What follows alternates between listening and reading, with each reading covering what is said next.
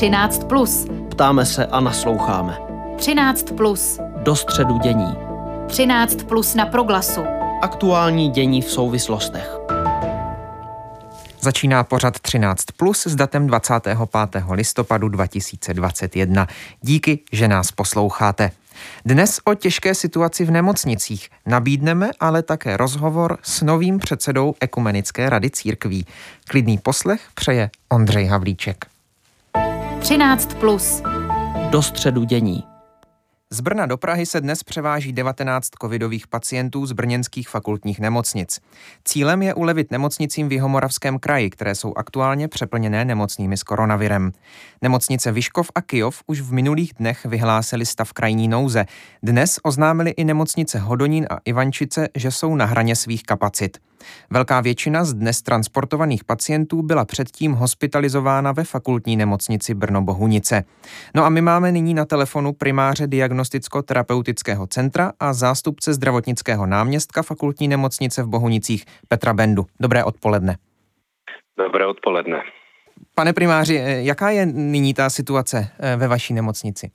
Tak eh, situace eh, se mění každým dnem. Eh, v současné době snažíme se, už jsme teď téměř na stropě všech možností. Poslední intenzivní lůžka otevřeme ještě v pondělí a tím už vyčerpáme veškerou kapacitu naší a hlavně personální. Takže převoz dnešní úplně pro nás úspěšný, nicméně těch 17 pacientů od nás jsme schopni během jednoho dne klidně naplnit. To znamená, to není nějaká výraznější pomoc? No, je to, je to, každá pomoc je výrazná. Každé, každé lůžko je pro nás úspěchem, jenom konstatuju, že jsme schopni v současné době klidně i za jeden den naplnit tuto kapacitu. Věříme, že nám to vydrží díl, za což moc děkujeme, že se vůbec podařila a říkám, každý lůžko je dobrý. Rozumím tomu a ta doba, do které vydržíte, než budete úplně plní, to je to pondělí, které jste zmiňoval, nebo?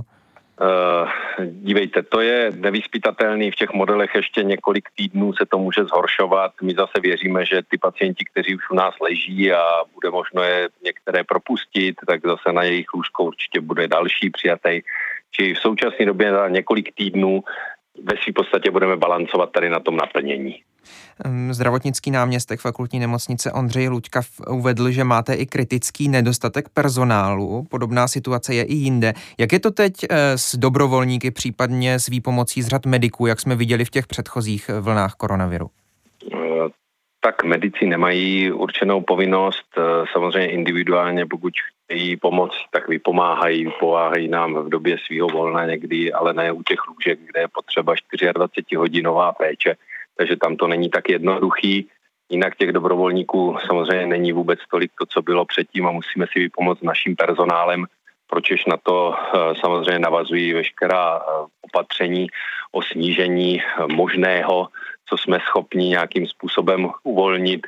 Takže vypomáháme si, ale ten personál je hodně, hodně na hraně už i stran vyčerpání psychického i fyzického. Po té personální stránce, co by teď teda nemocnici pomohlo? Je to, je to právě větší zapojení dobrovolníků, jak jsme sledovali v těch minulých vlnách? Uh, víte, ona to je trošku i specializovaná péče, není to úplně jednoduchý. My samozřejmě jsme rádi za každou pomoc, když nám přijde pomoc kdokoliv i s tím i s tím základním, není to jenom přímo u lůžka, vysoce specializovaný sesterský personál, lékařský, jakákoliv pomoc je dobrá. Teď máme vojsko na, na výpomoc, máme samozřejmě sestřičky e, z našich provozů, ať už i z, i z dětský, která výrazně omezila takže vypomáháme si v celém spektru naší nemocnice, tak aby jsme byli schopni se o pacienty postarat. Zajímá mě vlastně to, co teď eh, nemocnici by mohlo pomoci ve chvíli, kdy i pokud bychom mluvili o lockdownu, o kterém ale nemluví zatím ani, ani politici, tak jeho důsledky bychom viděli nebo dalších přísnějších opatření by se i do nemocnic projevily až eh, za poměrně dlouhou dobu. Hm, tak přemýšlím, co je to, co by nemocnicím pomohlo teď eh, akutně. Víte, uh, uvědomit si to, že opravdu v těch nemocnicích máme narváno, že se snažíme, takže pokud někdo nezbytně nepotřebuje v tuto chvíli vyřešit svůj problém, tak uh, aby, aby nechodil na to konto i ty ambulantní provozy. kde samozřejmě se postaráme o akutní pacienty, postaráme se o pacienty, kteří vyžadují okamžitou péči. To samozřejmě my se jí nevzdáváme, ale je i poměrně široký spektrum pacientů, kteří k nám chodí pravidelně na kontroly a některý nemusí být, proběhnout právě teď v tuto chvíli a dá se o nějaký den odložit, můžou skonzultovat. Budeme dávat na internetové stránky i tady tu informaci o omezení, kterou jsme pustili v předchozích dnech, tak budeme doplňovat o kontaktní telefony a tak dále. Budeme se vracet to, co už jsme zkoušeli i v uh, minulý vlně, prostě komunikovat s těmi našimi pacienty, tak, aby měli informace. Akorát jde o to, aby měli trpělivost, že se snažíme opravdu pro to dělat všechno. Co se bude dít eh, ve chvíli, kdy, tak jak jsme o tom mluvili na začátku rozhovoru, dojde k tomu, že nemocnice bude úplně plná a nebude třeba ani e, možné převážet pacienty tak, jako jsme to pozorovali dnes do jiných nemocnic. E, potom dojde na to rozhodování, komu pomoci nebo komu nepomoci, nebo to je, to je situace, kterou v Česku nezažijeme? Já pevně věřím, že takovou situaci nebudeme muset zažít to je situace, který se každý zdravotník, který dělá toto, velice obává, aby nemusel rozhodovat, kdo ještě, kdo ne. To, to, toho bych opravdu nechtěl dospět. Samozřejmě ty scénáře kritický jsou, ale vždycky nějakým způsobem se snažíme tomu pomoct. Tak hold budeme muset vydržet ještě víc, uvidíme, kam až jsou zdravotníci schopni zajít. A myslím si, že už jsme hodně na hranici.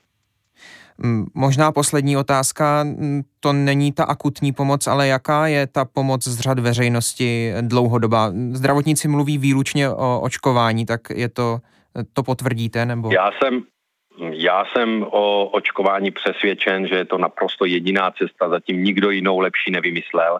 A když si vzpomenete na jakékoliv, eh, eh, řekněme, infekce, které probíhaly v dávné historii, tak jediná eradikace toho byla, když se opravdu očkovalo. A to je jediná cesta, jako chránit to, aby se nám ten systém nezhroutil, protože samozřejmě i očkovaný může být infikovaný, ale jednoznačně nenaplňuje ty nemocnice takovým způsobem jako bohužel neočkovaní. Říká primář diagnosticko-terapeutického centra a zástupce zdravotnického náměstka fakultní nemocnice v Bohunicích Petr Benda. Díky moc za váš čas, mějte se hezky, naslyšenou. Děkuji taky, nashledanou. 13. Plus. Ptáme se a nasloucháme. A my pokračujeme druhým tématem. Na valném zhromáždění, konaném v úterý v Praze, si Ekumenická rada církví zvolila své nové vedení. Předsedou se stal biskup Sleské církve evangelické augsburského vyznání Tomáš Tyrlík. Ve funkci nahradil Daniela Ženatého. Jaké výzvy stojí v příštích čtyřech letech před českými církvemi? Ne, na to se budu ptát právě Tomáše Tyrlíka. Dobré odpoledne, vítám vás eh, ve vysílání po telefonu. Hezké odpoledne.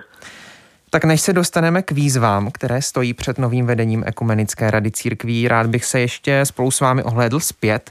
Jak hodnotíte práci dosavadního vedení rady? Eh, hodnotím ji velice kladně. Eh, jsem vděčný bývalému předsedovi a předsednictvu za jeho otevřený, citlivý, přátelský přístup a vedení jak řídícího výboru, tak celé ekumenické rady a to si velmi cením a rád bych to pokračoval.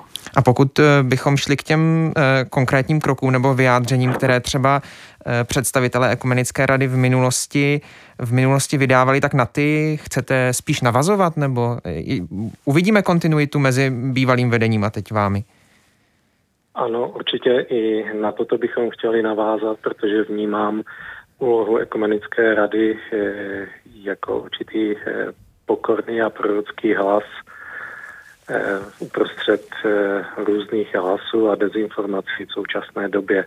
Takže velmi rád eh, nějakým způsobem s novým předsednictvím budu toto diskutovat a určitě i v tomto směru chceme navázat na tuto dobrou, řeknu, tradici. Naslouchá česká společnost tomu pokornému a klidnému hlasu, o kterém mluvíte? Samozřejmě to je eh, velice široké téma. Ehm, my si nejsme eh, nějak tak eh, vědomí toho, že ten hlas církve by byl znatelný, ale myslím si, že jak Ekumenická rada, tak Česká biskupská konference jsou určité platformy, které ve vztahu ke společnosti vydávali a dávají nějaký podnět, signál a hlas a věřím, že bude stále zřetelnější a dostane se k posluchačům. Čím by to mělo nastat, že ten hlas bude zřetelnější a dostane se k dalším posluchačům? Čím toho chcete dosáhnout? No, myslím si, že eh, to vychází a bude vycházet eh, vzájemného eh, poznávání se, dialogu, rozhovoru, který může vyústit nějaké další konkrétní kroky. Například na valném schromáždění ekumenické rady jsme měli hosta biskupa Tomáše Houba, který nás vybídnul, jak církve združené v ERC abychom se podíleli na takzvaném synodálním procesu. Eh, myslím, že to je eh, něco zcela zásadního, eh, co se děje v římskokatolické církvi a když toto zazní na valném schromáždění, tak si uvědomuji, že je to velká určitým způsobem výzva i pro jednotlivé církve v ekumenické radě. A to si myslím, že může být jeden z takových kroků a hlasů, který půjde eh, směrem k veřejnosti. Tomáš Tyrlík, nový předseda Ekumenické rady církví, je v těchto minutách hostem v pořadu 13+, na rádiu Proglas. Mluvíme spolu eh, mimo jiné také o tom, co ho ve funkci předsedy a co celou Ekumenickou radu církví v příštích letech čeká. Vy už jste zmínil některé obecné věci, jak tomu jednání za ekumenickou radu eh, chcete přistupovat. Eh, přicházíte i s nějakými konkrétními plány, konkrétními nápady, které se budou třeba, které budete třeba realizovat v příštích letech jménem Ekumenické rady? Tak eh, jednak jsme ještě neměli zasedání předsednictva a současná doba nás z jedné strany trochu limituje, co se týče nějakých velkých plánů, ale na druhé straně si myslím, že jedním eh, z takových rozměrů eh, služby Ekumenické eh, rady církví bude využívat online prostor pro různé konference, diskuzní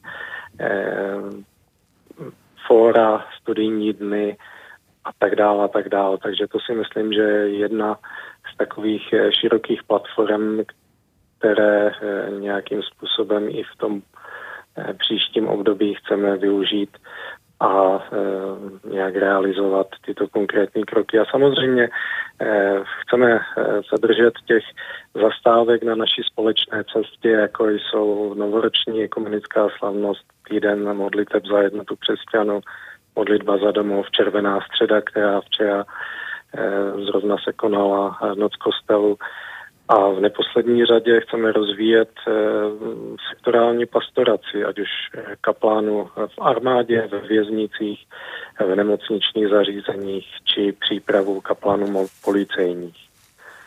To si myslím, že jsou takové eh, určité stěžejní body, které eh, chceme rozvíjet i v tom příštím období dvou let. Ptal jsem se vás, pane předsedo, zatím na to, co se eh, Ekumenické radě církví dosud dařilo, daří. Možná zkusme tu otázku otočit. Co zatím Ekumenická rada církv, církví neumí, s čím si třeba neví rady a co je podle vás potřeba změnit? Tak co neumí, eh, to je nějak tak těžké eh, říct. Myslím si, že za tu dobu co jsem eh, součástí řídícího výboru Ekumenické rady církví, tak eh, vnímám eh, určitou otevřenost v dialogu a možná nám schází více ten teologický dialog nad jednotlivými tématy i ohledně tradic teologií a důrazů v jednotlivých církvích a vzájemného poznávání. Myslím si, že i toto je důležité eh, vnímat eh, a mělo by to být součástí toho ekumenického rozměru a života církve. No Takže a... rád bych také otevřel ten teologický dialog, který pak eh, může vyústit v nějakém modelu vzájemného uznávání, ať už svátostí ordinovaného úřadu či jiných oblastech života církve.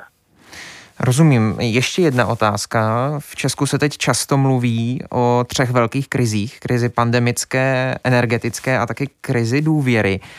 Eh, co mohou udělat pro jejich překonání? A teď eh, se ptám zvlášť na tu krizi důvěry, protože to je určitě i krize nějaké duchovní roviny. Eh, co pro její překonání mohou podle vás udělat české křesťanské církve? Tak myslím, že krize důvěry je obecně krizi hodnotovou, ale je potřeba si říci, že jako církve jsme v mnohých oblastech selhali. Eh, ať už eh, na straně římskokatolické, ať už eh, na straně protestantské. A je potřeba to vyznat, prosit za odpuštění vzájemné a uvědomit si, že to je první krok k tomu, aby nějak důvěra se mohla znovu, znovu budovat. A to si myslím, že půjde velmi pomalu, ale bez tohoto prvního kroku eh, uvědomění si eh, té eh, možná malosti, slabosti, toho, co jsme možná zakrývali, bez toho to nepůjde.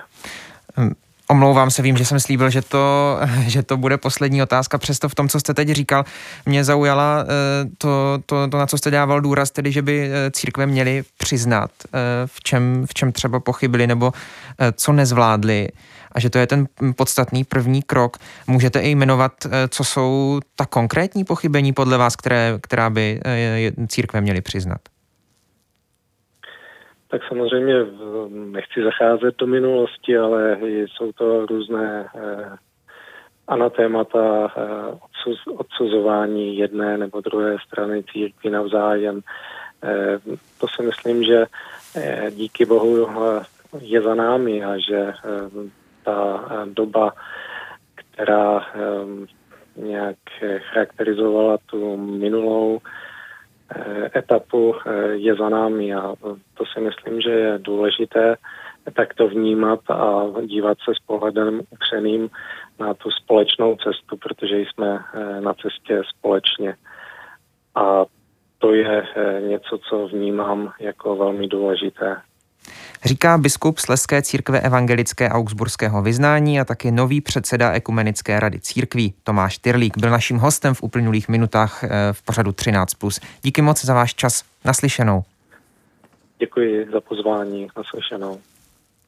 13 plus na proglasu. Aktuální dění v souvislostech. No a závěrem, závěrem jen úplně krátká aktuální zpráva. Evropská agentura pro léčivé přípravky EMA dnes schválila vakcínu proti covidu od firm Pfizer-BioNTech také pro děti od 5 do 11 let. Konečné rozhodnutí nicméně musí přijmout Evropská komise. A